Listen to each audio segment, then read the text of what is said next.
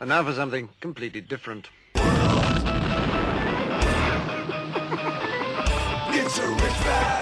Forget everything you've been told by others before. Get ready for the real deal, the full story, real talk about money, markets, life. Now, it's The Real Investment Show with Lance Roberts, presented by RIA Advisors.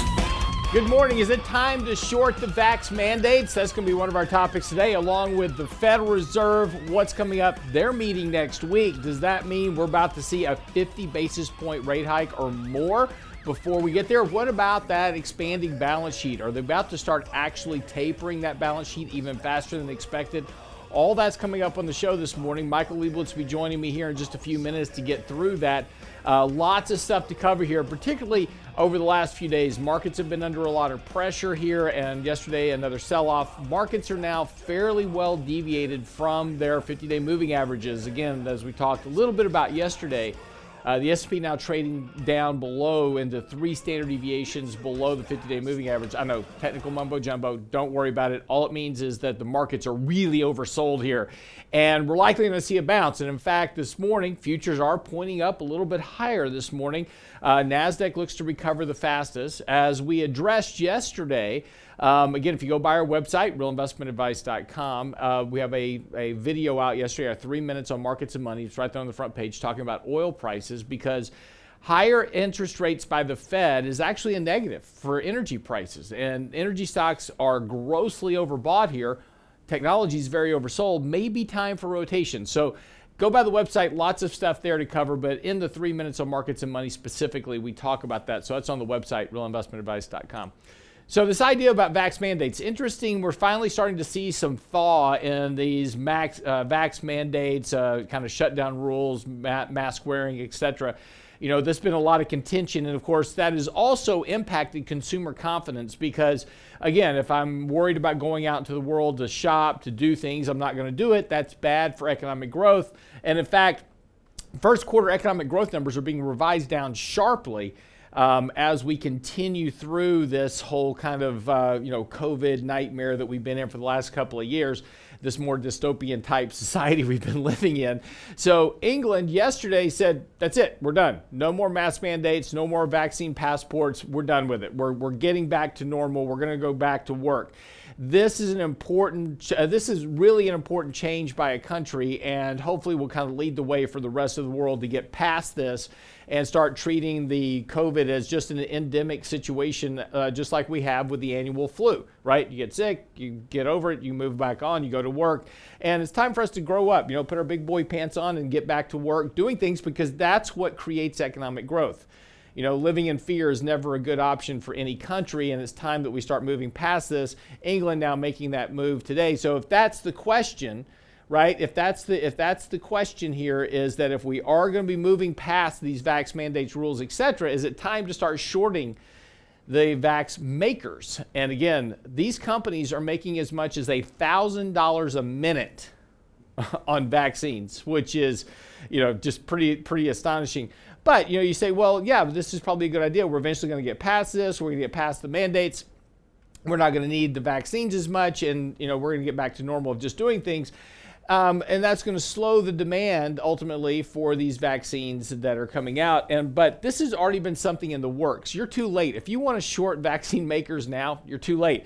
The market picked up on this about 2 months ago, actually back in September, October, is where Moderna, as an example of this, actually peaked and has been selling off. And again, we're going to start to see this. Market picks up on this sooner rather than later. And what we're already seeing here is that we're already starting to move past these ideas of vax mandates. The whole premise is starting to slowly fall apart. We're starting to see a lot of walk back on, previous recommendations, et cetera. The CDC out yesterday, just a couple of days ago, saying, hey, cloth masks, they don't really work. So, we're going to start to slowly see this walk back here. That's already putting pressure on vaccine makers. So be a little bit careful on this trade, because it got way overdone here previously as people were chasing these stocks on the way up.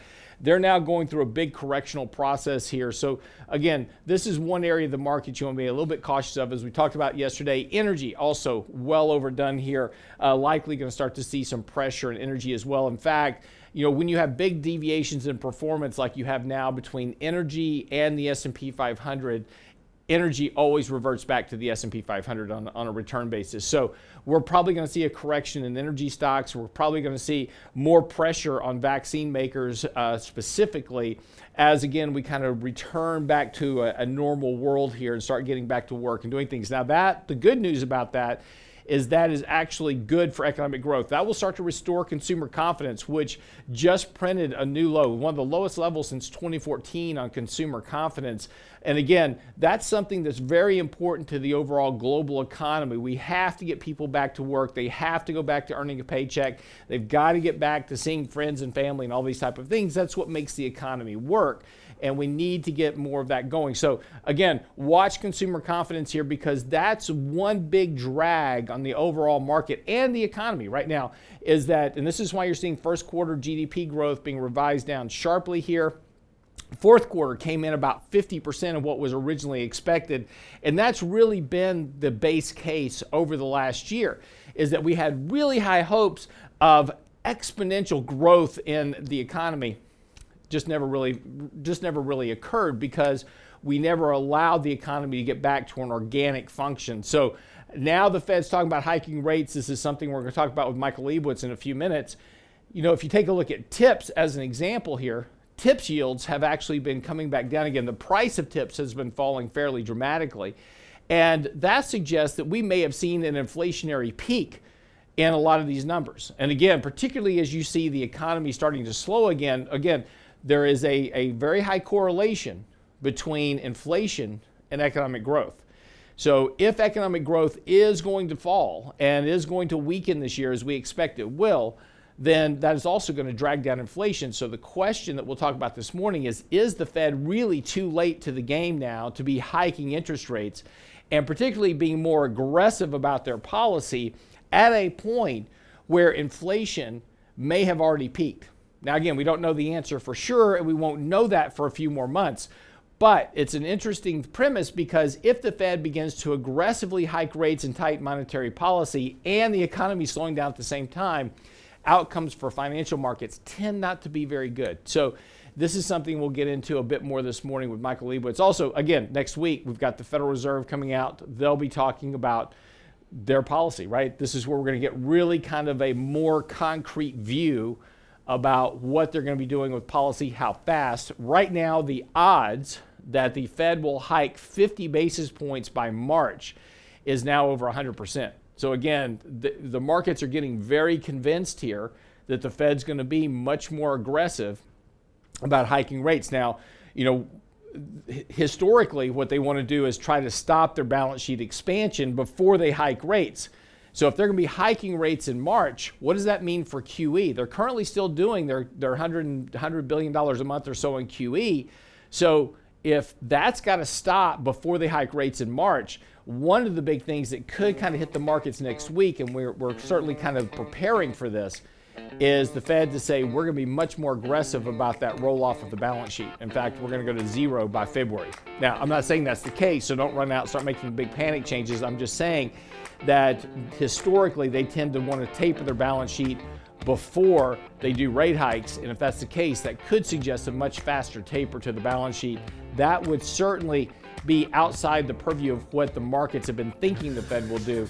And again, that's one of the risks as we go forward. So we'll get into that this morning and more with Michael Lebowitz. So stick around. All that's coming up on the show right here on the, realinvestmentadvice.com. Get by there, get our 3 minutes of markets and money that was out yesterday. Our daily commentary is already posted. Just click the link, the banner on the front page, realinvestmentadvice.com. We'll be right back.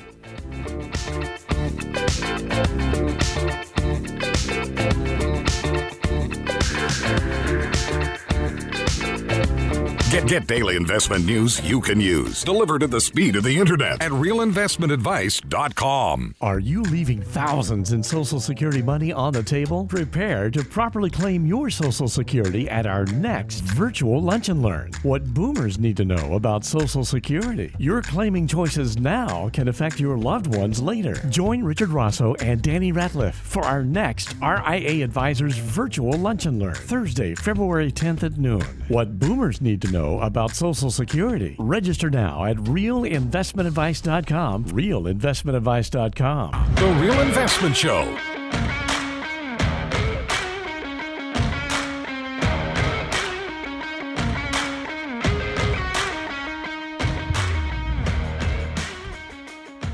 Good morning and welcome to the show. Hang on a second, I'm having technical difficulties with my mic here. It is, of course, Thursday, second best day of the week. That means Friday's right around the corner, and get ready to roll through this. It's been a nice short week, right? Holiday shortened week, so things kind of move very quickly.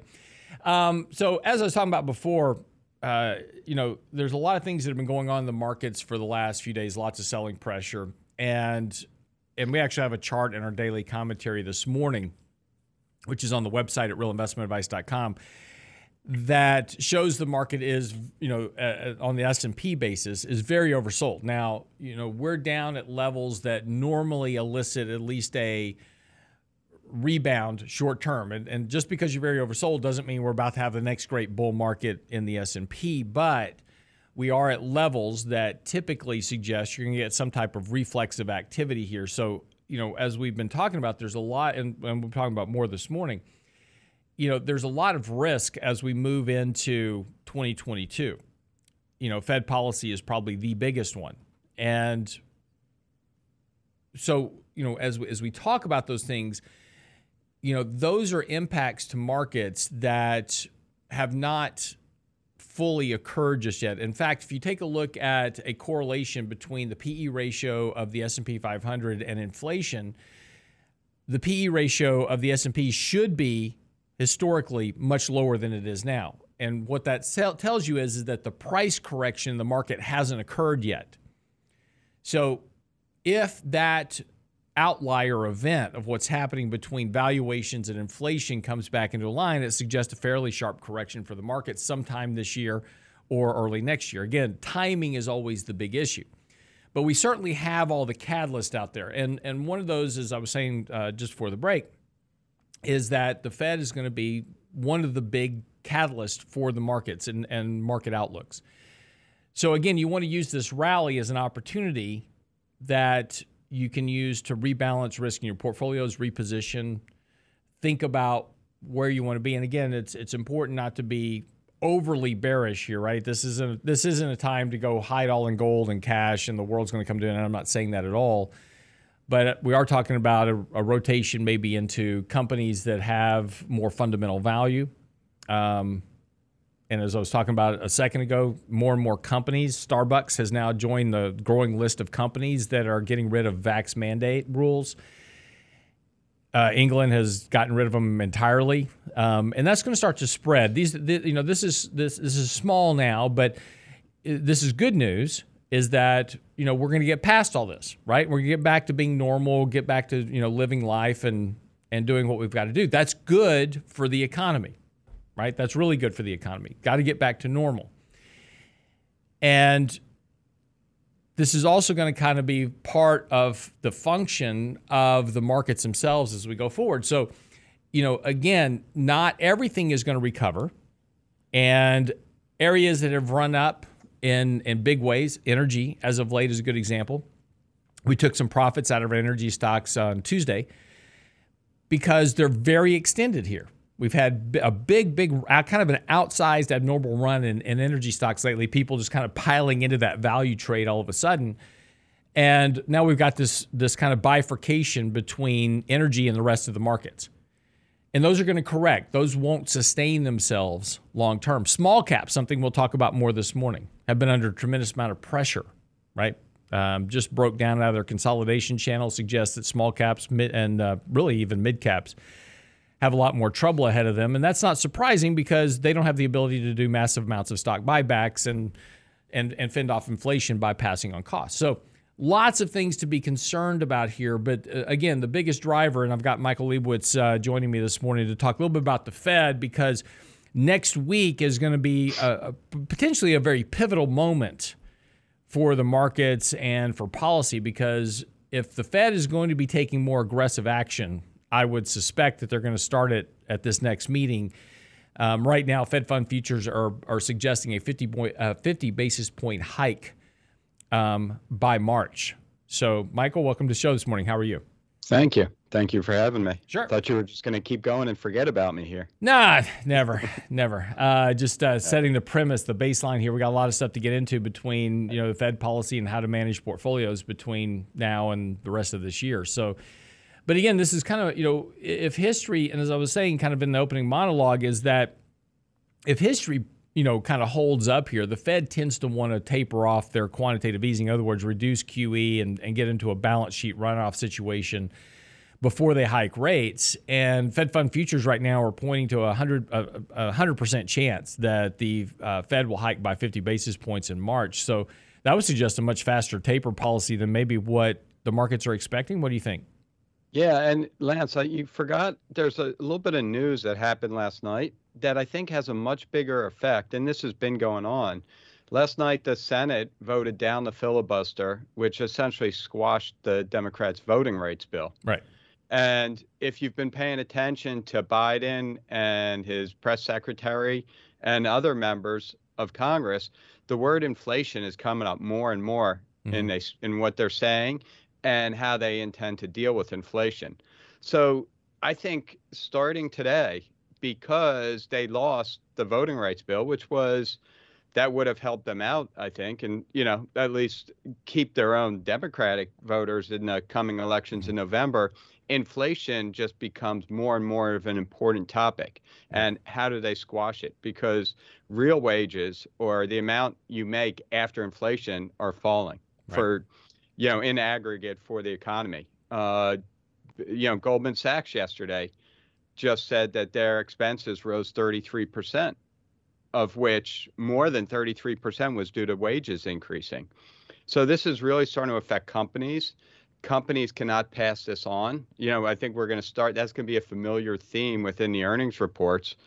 And I think most importantly, tomorrow, you know, maybe this morning, Chairman Powell is going to get a call from Biden saying, you got to do something about inflation today. Right. Well, so but let's think about this for 1 second. The Federal Reserve right now is stimulating the economy to a degree that they have never stimulated before. Correct. Even with what they have done in reducing QE, the annualized rate of QE is slightly more than they were doing at the peak of the 2008 financial crisis. Yeah. Think about that. Yeah. That's stimulating the economy. Interest rates are still at zero. Lance is talking about all these future interest rates rising, but the Fed has their foot pinned on the gas pedal. So what's going to happen when Joe Biden calls Powell and says, hey, what are you going to do? The first thing he's got to do is take his foot off the gas pedal. Yeah, but here's the real challenge. And I was talking about this with Charles Payne yesterday on Fox Business. The Fed's in a terrible spot. So, I mean, what do you choose here? Do you choose to combat inflation, which crushes, you know, the stock market and really undermines the donors for the midterm elections that are coming up in November? I mean, those are right around the corner. Or, you know, do you support the stock market and kill the bottom 80% of your voting base? By not dealing with inflation. I mean, it's a no-win situation. It's a no-win situation. That was my article that I published yesterday. The Fed's walking this tightrope where they're trying to contain financial stability or keep financial stability and tame inflation. And maybe they'll get lucky, right? Inflation could easily start falling come March, April, May, just due to the math behind it. And some of the normalization of the economy, Omicron's going to, you know, fade away as we get into the spring months. So there are some factors that could just push inflation down on its own. TIPS may be telling you that already. I mean, if you take a look at a chart on TIPS, it's been falling rather sharply here over the last couple of months, and that suggests that maybe inflation has already peaked, and this is a huge problem for the Fed. Now they're going to be aggressive about hiking rates and tightening monetary policy at the same time that inflation has already peaked. Now you're late to the party. Now you create bigger problems. Right. So just real quick, if you go back and look at March and April of last year, those monthly inflation rates were like 0.6, 0.8, 0.9%, which if you annualize those, some of them are double digit, you know, 10% growth rates. Right. So if you get anything less than that come this March, April, May, the year over year inflation rate will start declining. So I think that's benefiting, you know, the Fed. But the pressure, and this is why I mentioned what happened last night in the Senate, the pressure is increasing rapidly on the Fed to do something. Right. And they may, like you said, they could stop QE at next Wednesday's meeting. They could increase rates by 50, you know, at next, I doubt that they're going to raise rates at next Wednesday's meeting, mm-hmm. but my guess is they're going to set the table up for a rate increase at the March meeting, whether it's 25 or 50, we don't know what they're going to do, right. But they're probably going to set the table up for 4 or 5 rate hikes this year. Yep. Enough Fed governors have been saying that's where they're leaning. Right. And again, you know, but the problem comes back to, again, this is, you know, a reduction of monetary policy, right? So they're taking out that liquidity support for the markets. Now you're hiking rates. Look, mortgage rates are already up a full basis point. Now right. You're going to increase the overnight lending rate by a, you know, say even a point this year. That's going to drive long-term mortgage rates up probably another half point to a point before something actually breaks, because again, we have to remember the economy is so heavily leveraged. I mean, we're running a, you know, a massive deficit. You've got record margin debt, you've got record corporate debt, record consumer debt. You know, changes in rates are going to have an immediate, an almost immediate impact on consumption. If you just take a look at recent spending, real wages aren't keeping up with inflation. We've seen a big surge in credit card debt just over the last month of people just trying to make ends meet. So if interest rates go up at all, you're going to have a contraction in economic growth, which, by the way, will fix your inflation problem, but it gives you a much bigger problem for the right. markets, and particularly for the midterm elections. If the economy's slowing sharply heading into midterms, your incumbent individuals will be out of a job in November. So we'll be right back after the break. We'll pick up with Michael Lebowitz. Flipping this over to take a look at the markets, what does if the Fed does hike rates? What if they do, you know, reduce their balance sheet? What areas of the markets may be safe to put money into? We'll talk about that next with Michael Lebowitz. Don't go away.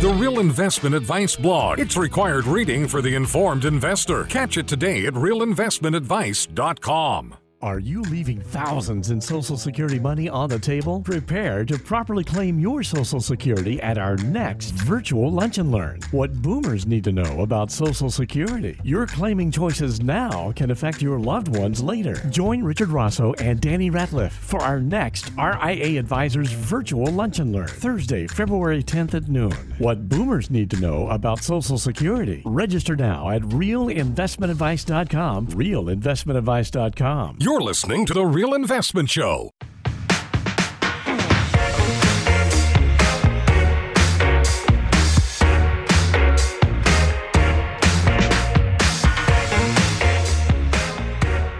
And welcome back to the show this morning. Of course, Michael Lebowitz joining me, talking a little bit about the Fed now becoming much more aggressive in theory about hiking rates. Again, pressure from the White House now to do something about inflation. And that pressure is going to potentially push the Fed to act more aggressively here. And we can kind of go back to 2018 and kind of replay the tape a bit when the Fed was hiking rates. And in September of 2018, Jerome Powell says, well, we're nowhere near the neutral rate. We're going to have to keep hiking rates more. And the market declines by 20% because obviously much more aggressive interest rate policy that's going to reduce lending activity in markets, you know, those type of things. So markets start to reevaluate price, right, and valuation. And right now we have, you know, trailing valuations on the S&P are trading right around 39 times earnings. So we've got more companies than ever in history trading at 20 and 30 times price to sales, which is just astronomically overvalued. So if the Fed becomes more aggressive on rate hikes, you're going to have a repricing of risk in the markets. And again, replaying the tape back to 2018, the Fed says, hey, we're nowhere near the neutral rate. 2 months later and 20% lower, the Fed says, oh, guess what? We're actually right there at the neutral rate. But what were we thinking? And they stopped hiking rates and the market started to recover at that point. But it didn't take much. And the difference is the Fed didn't have 7% inflation to deal with. The question this time, and as I was asking Mike earlier, is the Fed's in a much different situation. They have inflation. The question is now, is it transient inflation still, or is it now more persistent? People are believing it to be more persistent now. And as I discussed yesterday, there's a big difference between inflation and disinflation. As Mike properly noted in the last segment, is that over the next couple of months, we're going to start to see inflation peak and come down just because of the year-over-year rate of change. That doesn't mean that doesn't mean what you're paying for a gallon of gasoline at the pump changed. If you pay $4 today and for gasoline and $4 a year from now for gasoline, the inflation rate is zero because it didn't go up in price. But you're still paying $4 a gallon in gasoline, and if your wages aren't keeping up with the rate of inflation, that's a problem. I would add to that, Lance, the price can actually keep going up and the rate of inflation can go down. That is also true. But so here's the question, Mike. With all this kind of weighing on the markets, again, you've got an overvaluation. You've got now liquidity being withdrawn from the markets, not just the Fed's liquidity, which has been the whole kind of bullish premise is, hey, if the Fed's doing QE, buy stocks, right? But you also have all the fiscal liquidity, the $5 trillion worth of fiscal liquidity that was put in. And to your point about the vote last night, outside of the vote on the voting rights bill, which was one thing, the bigger vote was the inability to repeal the filibuster. If they could have repealed the filibuster, they could have passed the Build Back Better plan with a 51-vote margin rather than having 60. So with the filibuster not being overturned, now they have no ability to pass really any of their spending plans between now and the midterms. And this is going to mean all that liquidity that is now evaporated from the markets isn't coming back. There is no help coming in terms of liquidity. This is going to be a much bigger problem for stocks potentially over the next few months. So now we need to start thinking about, where do we invest? Where's going to be the place to put money over the next few months as we head towards midterm elections? Right. And I think the market is going through what I would call a pricing in process. So what do we have to look forward to? We talked about the Fed. Will they raise rates 4 or 5 times? Will they do QT? What will they do? You talked about what the government's not going to do, right? They're not going to do a lot of what they did last year. They're going to run a deficit that's going to look much more aligned with what we're running pre-pandemic. What are companies going to do? What are consumers going to do?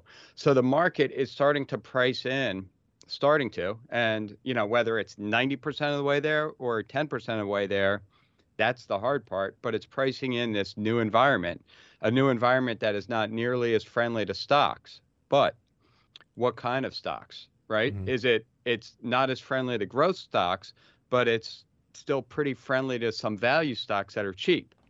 So when you start thinking about what's going on, go back to the price that you're paying. Am I in the environment where I can buy something at a price to sales of 15 or 20 or a price to earnings of 70 or 80 or 100 or multiple hundreds? Or should I be playing it safe with not necessarily a conservative company, a conservative stock? And those are two different things. You mentioned on Charles Payne's Fox Business show yesterday, Lance, he asked you, I think it was Procter & Gamble. Right. He said something like, so is Procter & Gamble value? And you said something to the effect of, it's a conservative stock, but it's far from value. Is it a value stock? No, it's not. Right. Actually, it was a more definitive no. Yeah, right? I mean, Procter & Gamble's a great company, but it's trading at 25 times forward earnings. Right. Right. And I mean, and this is the problem. I was talking about, price to sales. And this is a very important concept for people to understand.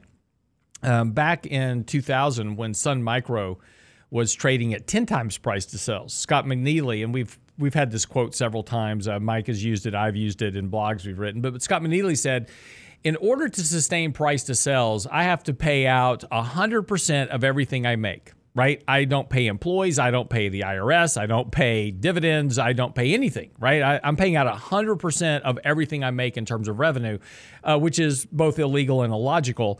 Why would you pay 10 times price to sales for a company? In order to sustain 2 times price to sales, a company has to basically grow sales at 20% every year just to maintain their current price at 2 times price to sales. Procter & Gamble's trading 5 times price to sales. They're going to have to grow their revenue almost 100% a year, every year, just to maintain the current price. You can't call that a value. Right. But there is value. The problem is the market thinks of value as consumer staples, as healthcare, as financials, as energy.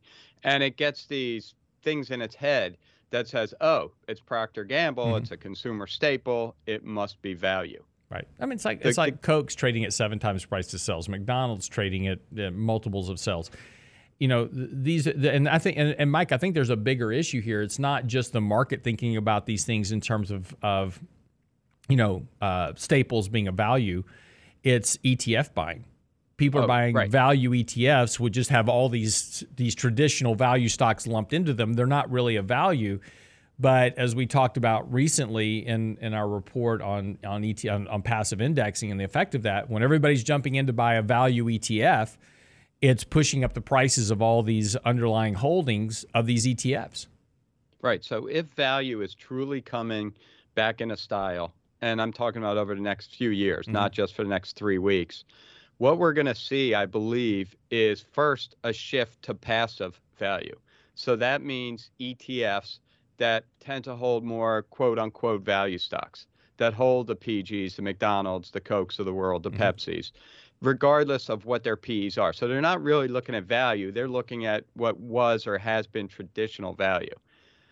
Over time, though, I think as that doesn't pan out, you get a shift to more to real value. Companies that actually have a price to sales under 1, that have a PE below 12, that are actually true value. And there are some of those. And we're actually going to report on some of those on Friday's SimpleVisor scan that we run every Friday. There are companies like that. You mentioned 2 on the Charles Payne show.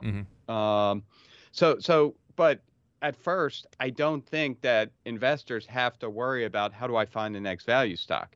I think they have to understand that the market, whether it's people's 401ks or big institutions or even hedge funds, are so focused on this passive investing craze that they're just going to go, we're going to sell the S&P and we're going to buy the Vanguard value fund. Or, you know, we're going to shift a little bit more to value, a little bit away from growth.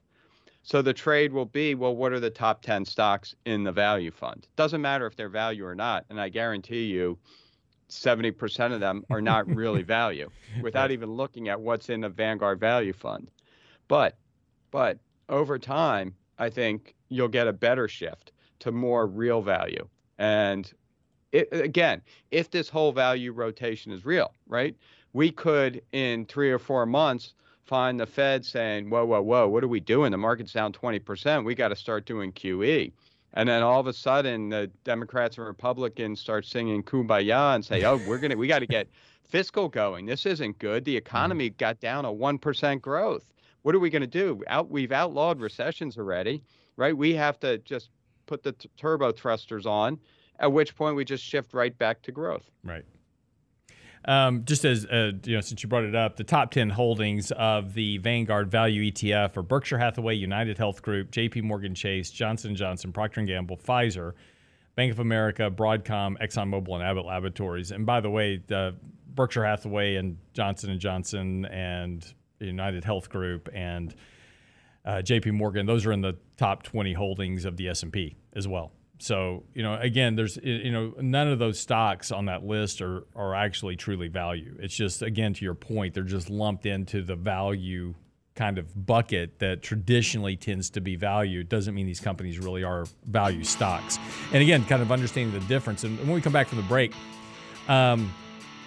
you're working on this report for Friday on value stocks, but let's talk about a little bit about if somebody wants to actually screen for true value, how do you identify value from a value trap? We'll be back after the break. Talk with Michael Lebowitz. Don't go away.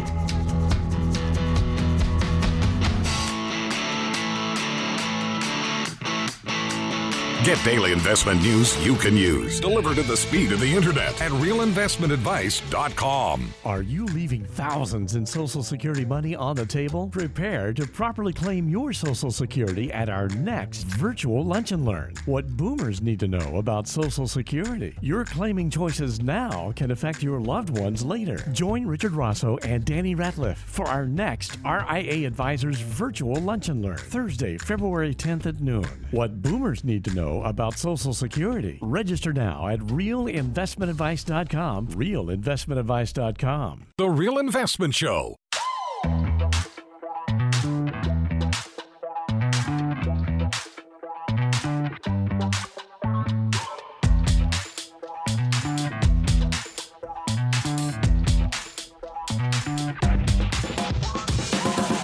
And welcome back to the show this morning. Michael Lebowitz joining me. So again, kind of the big conundrum here is how to invest for this year coming up when there's so many headwinds coming in from less liquidity, the Fed tightening, hiking rates, reducing their balance sheet, slower economic growth, inflation, so many things, right? I mean, it's easy to get, super bearish and go, I'm just going to be in cash. I'm just going to get out and be in cash. And you know what? That could work out well this year. Could. Might not. Again, things change, and this is the big problem with making predictions is that things can change. Right now, the Fed is teed up for next week to potentially talk about a much more aggressive rate hiking campaign, reducing their balance sheet. They could come out and say, you know what, we're kind of monitoring everything. We're not going to do anything right now. We're just going to, we're thinking about hiking rates. I mean, they could start to backpedal. I'm not saying they will. I'm just saying things change. And when things change, that's going to change the environment for the markets. And so, this is why we have to be nimble and pay attention to what's going on, particularly in a year like we're going to be in this year, where things will be reversing from earnings to economic growth to inflation, whole variety of things. So, and this is what we were talking about a second ago. And we think that value will be, kind of one of the places to be because it tends to hold up better during market declines. Now, it doesn't mean it makes money. It just means it doesn't go down as much as the market. So, but there's a difference between, as we were saying before the break, a lot of companies that are called value stocks are not really value stocks. Procter & Gamble, McDonald's, Coca-Cola. These companies aren't value. These are not value stocks anymore. They are very overvalued, but they happen to be in a category that is called value, right? And those are two different things. So the question is how can you find, what are some of the parameters if you're going to be wanting to look at value stocks? How do you find a value stock that is not a value trap? Now, what is that? A value trap is a company that looks cheap, but it's cheap for a reason. I could make the case that Peloton is now a value stock after collapsing from $160 to $20 a share. It's not. That's a value trap. It may be cheap in price, but it doesn't mean it's an underpriced company. And those are two very different things. Mike, your thoughts?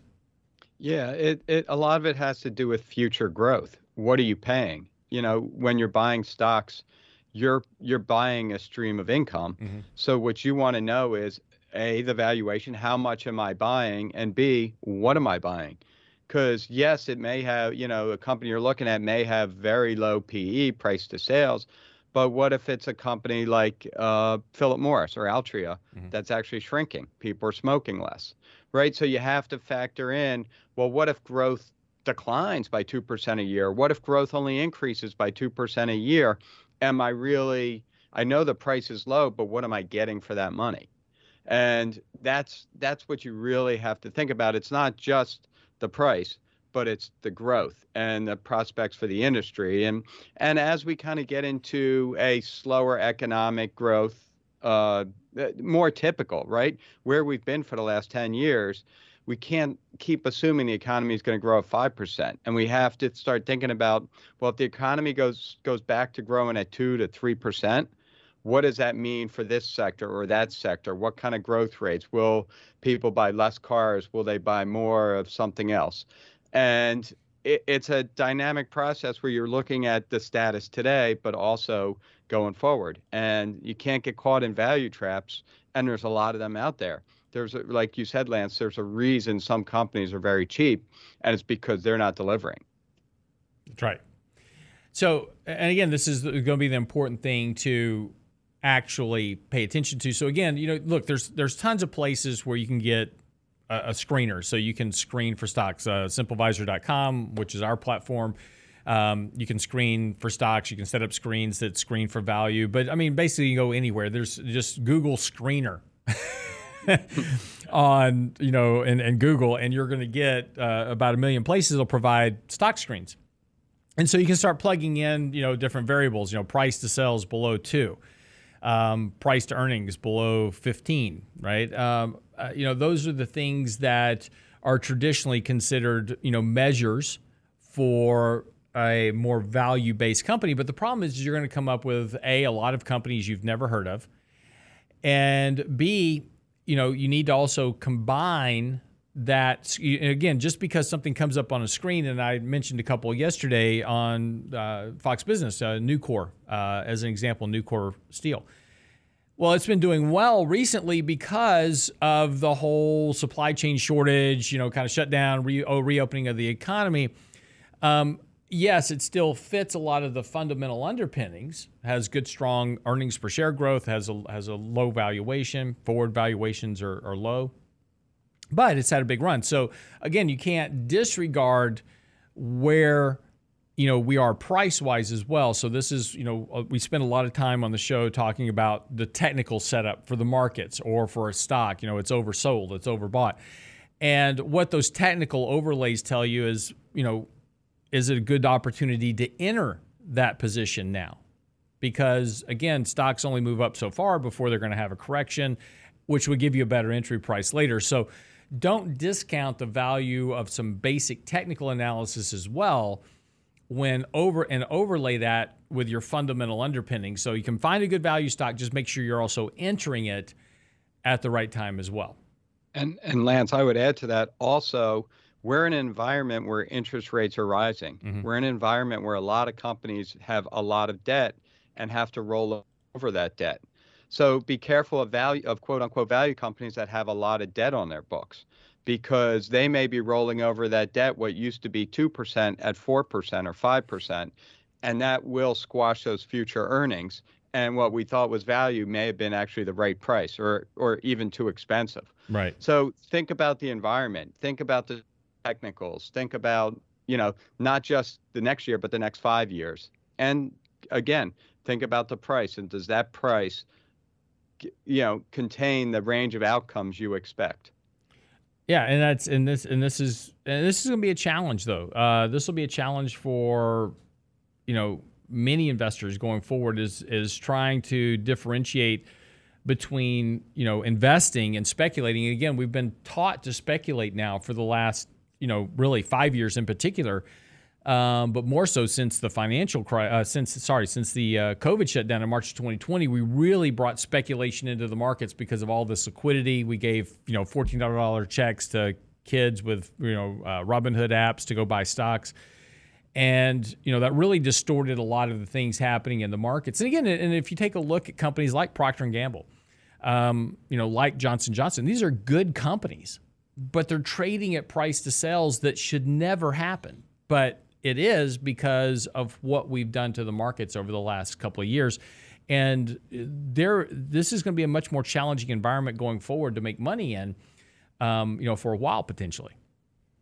Right, right. And earlier, you know, just a couple seconds ago, I was talking about think about the range of outcomes. I think what makes this so hard is that range of outcomes is enormous over the next 6 months to year.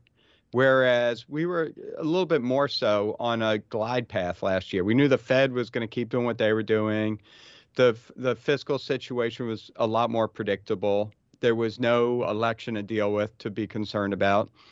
And, you know, we watched valuations rise. We watched speculative fever rise. We saw speculation go in and out of SPACs and IPOs, mm-hmm. high-tech companies, disruptive technology. We've seen it since come out of many of those sectors. But as we look forward, what's the hardest thing is that the range of economic and fundamental outcomes is so much wider than it was.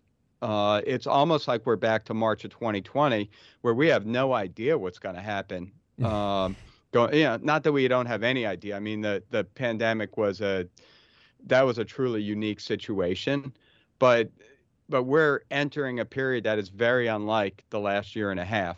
And I think we've gotten very used to this speculative behavior. Now we got to become investors again. And we got to think about value. We got to think about, what are we buying? Does it make sense? Would you buy another type of investment? Would you buy your local bar? Would you buy your local dry cleaner at that kind of value, knowing that you're going to get revenue of X and Y over the next 10 years?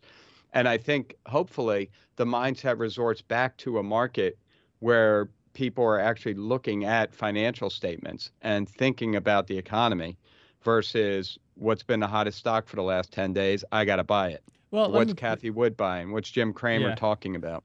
Well, but let me throw a little bit of a, let me play kind of the spoil here. But, again, let's go back to the whole problem of passive indexing and ETFs is that, we've seen such a shift there in terms of money flows going into these, into ETFs, which, own a basket of stocks. Again, we talked about Apple and Microsoft and those stocks recently. Apple's in 356 different ETFs on the large cap side. So every time those ETFs get bought, Apple keeps getting pushed up in price. Not all those are large cap either. Well, exactly. But the point I'm making here is it possible that, we don't get a return to true value? We only get a return to approximate value because of people chasing ETFs. You got about 10 seconds, Mike. You're right. Everyone's become a passive investor, and that's unfortunately the environment we're in, and that may not change. So we may, when we shift to value, maybe Procter & Gamble and J&J, not true value. Yeah, we'll see. We'll keep you up to date, though. That's what we're going to do here on the show and on our website. We've got a lot of stuff going on there now, really more so than ever. Weekly market updates with Wealthion on the website now, as well as our daily market commentary, our newsletter, daily blog posts, Mike's articles. It's just a tremendous amount of information to help you manage your money better. Of course, really easy while you're there. Send us a question, comment, or email. Let us know what we can do to help you. Realinvestmentadvice.com. Also check out SimpleVisor, our fully automated research platform. It's now up and running. SimpleVisor.com. It's all there for you as well. Realinvestmentadvice.com. Be back here tomorrow for Financial Fitness Friday. Have a great day. If I had a little money, it's a rich man's world. It's a rich man's world.